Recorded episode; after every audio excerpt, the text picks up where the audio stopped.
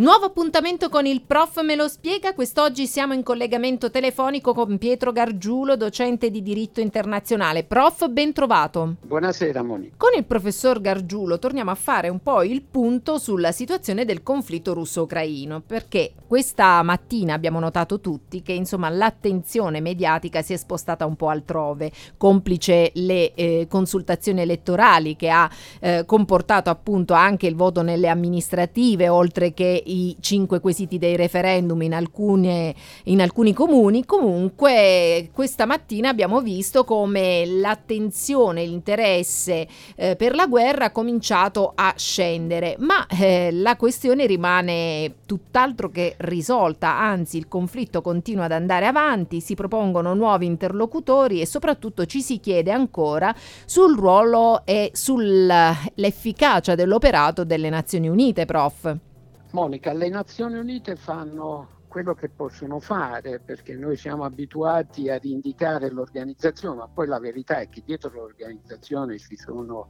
gli Stati membri e quindi l'organizzazione fa quello che gli Stati membri le consentono di fare. Eh, la situazione è estremamente complessa perché sappiamo che eh, c'è uno Stato importante, un membro permanente del Consiglio di sicurezza, la Russia coinvolto nel conflitto eh, alle Nazioni Unite per prendere delle iniziative. Hanno dovuto indirizzare l'azione verso l'Assemblea generale delle Nazioni Unite utilizzando un meccanismo che era stato previsto per la prima volta nel 1950, la risoluzione Uniting for Peace all'epoca della guerra di, di Corea. E diciamo la verità, la, l'Assemblea generale delle Nazioni Unite è intervenuta, a me sembra, forse possiamo anche dire poteva intervenire in maniera un pochettino più efficacemente, ma sicuramente è intervenuta, è intervenuta con una prima risoluzione chiedendo il, la, l'arresto dell'aggressione e eh, il ritiro delle truppe russe dal territorio dell'Ucraina, ha chiesto che la ehm, controversia tra l'Ucraina e la Russia rispetto a diverse dimensioni territoriali eh, fosse risolta con mezzi eh, pacifici, è intervenuta l'Assemblea generale delle Nazioni Unite guardando specificamente alle conseguenze umanitarie di questa aggressione da parte russa contro uh, l'Ucraina, è intervenuta anche attraverso il Consiglio dei diritti umani. Tutti sanno che c'è stata la sospensione della Russia dal Consiglio dei diritti umani. Ecco, però io metterei in rilievo anche che in tutti questi casi c'è una divisione mh, abbastanza forte eh, che non mi sarei aspettato tra gli stati all'interno delle Nazioni Unite perché ci sono molti stati che su queste iniziative, troppi a mio modo di vedere, troppi stati che si sono astenuti, i voti contrari, quelli si comprendono, ma le astensioni di un gruppo numeroso di stati, anche rispetto alla risoluzione del Consiglio dei, dei diritti umani, devo dire la verità, Mm, mi, ha lasciato, mi ha lasciato perplesso e quindi diciamo le Nazioni Unite da questo punto di vista fanno quello che possono. La situazione è grave perché a mio modo di vedere si apre una frattura, questo per rispondere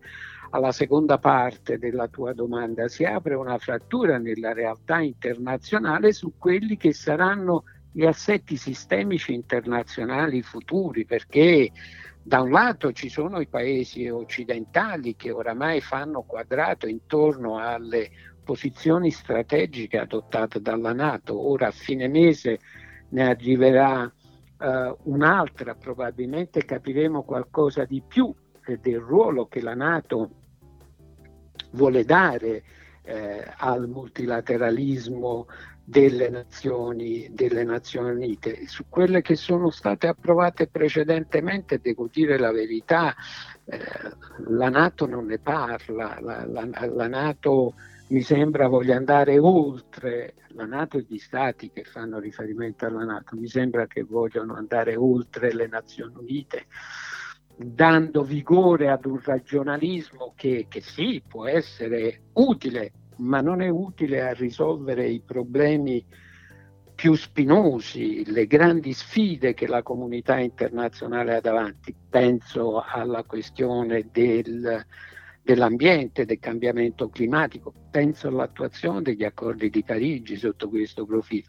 e per altro profilo che in questo momento esempio, sono molto diciamo così in secondo piano perché stiamo ragionando sì. di grano da mandare nei paesi dell'Africa per evitare carestie peggiori quindi insomma si, si pone la necessità di eh, dare priorità a tematiche ancora più urgenti più stringenti eh, però se tu consideri che per esempio l'altro aspetto che attraverso il regionalismo non riusciremo a portare avanti nei termini che erano stati decisi, io penso all'agenda 2030 sullo sviluppo sostenibile e al primo obiettivo, quello di eliminare nei limiti del possibile la fame nel mondo, con l'esempio che facevi tu andiamo proprio nella situazione di contraddizione, cioè ci siamo messi in una prospettiva nella quale non riusciremo a realizzare questi obiettivi. E dall'altro lato però anche la Cina e la Russia che sono due ulteriori interlocutori di questa scena internazionale attuale così problematica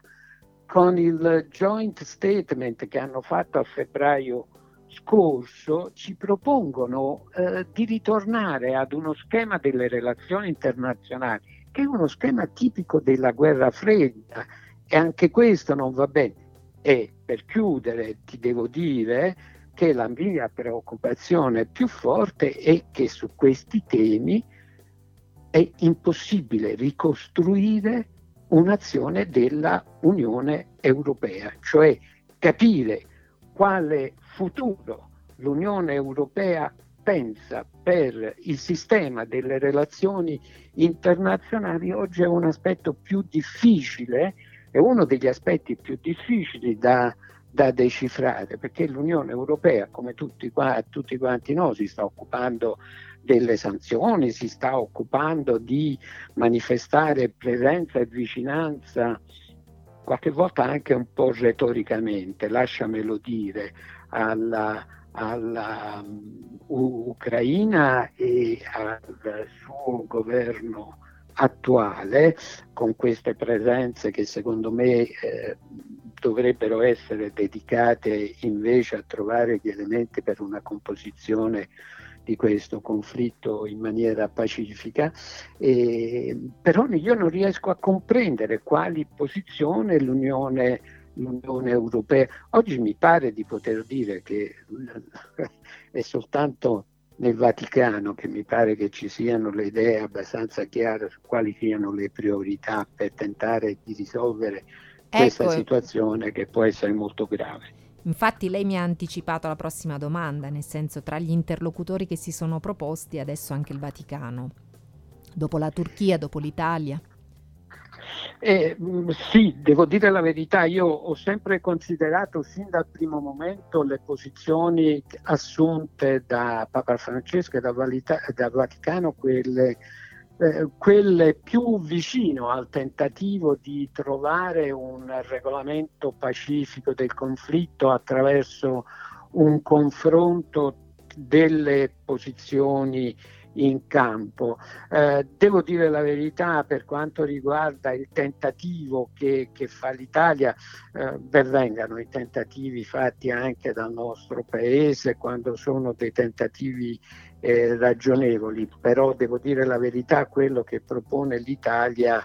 è, è, praticamente una riedizione in termini un pochettino eh, più attualizzati di quelle che erano i punti dei famosi accordi di Minsk del 2014 e devo dire la verità se non si sono realizzati nel 2014 è un po' più difficile che si realizzino oggi quando appunto poi il conflitto è scoppiato, insomma, probabilmente bisognava capire prima che si stava creando una situazione particolarmente eh, complessa in quella area eh, del mondo e, e, quindi tentare di evitare che, che nascesse la situazione. I punti, i punti diciamo così, sono, i punti sono dei punti realistici per tentare di mm, portare il conflitto uh, a soluzione. Non so se sono tempestivi, nel senso che mi pare che le cose siano andate troppo avanti sotto il profilo del confronto bellico.